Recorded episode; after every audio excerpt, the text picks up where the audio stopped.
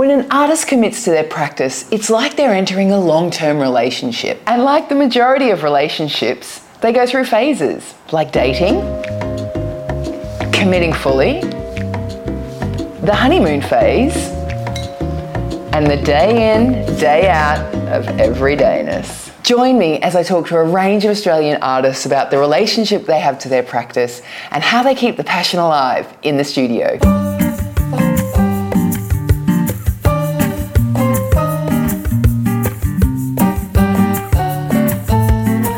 Welcome to Two Red Chairs.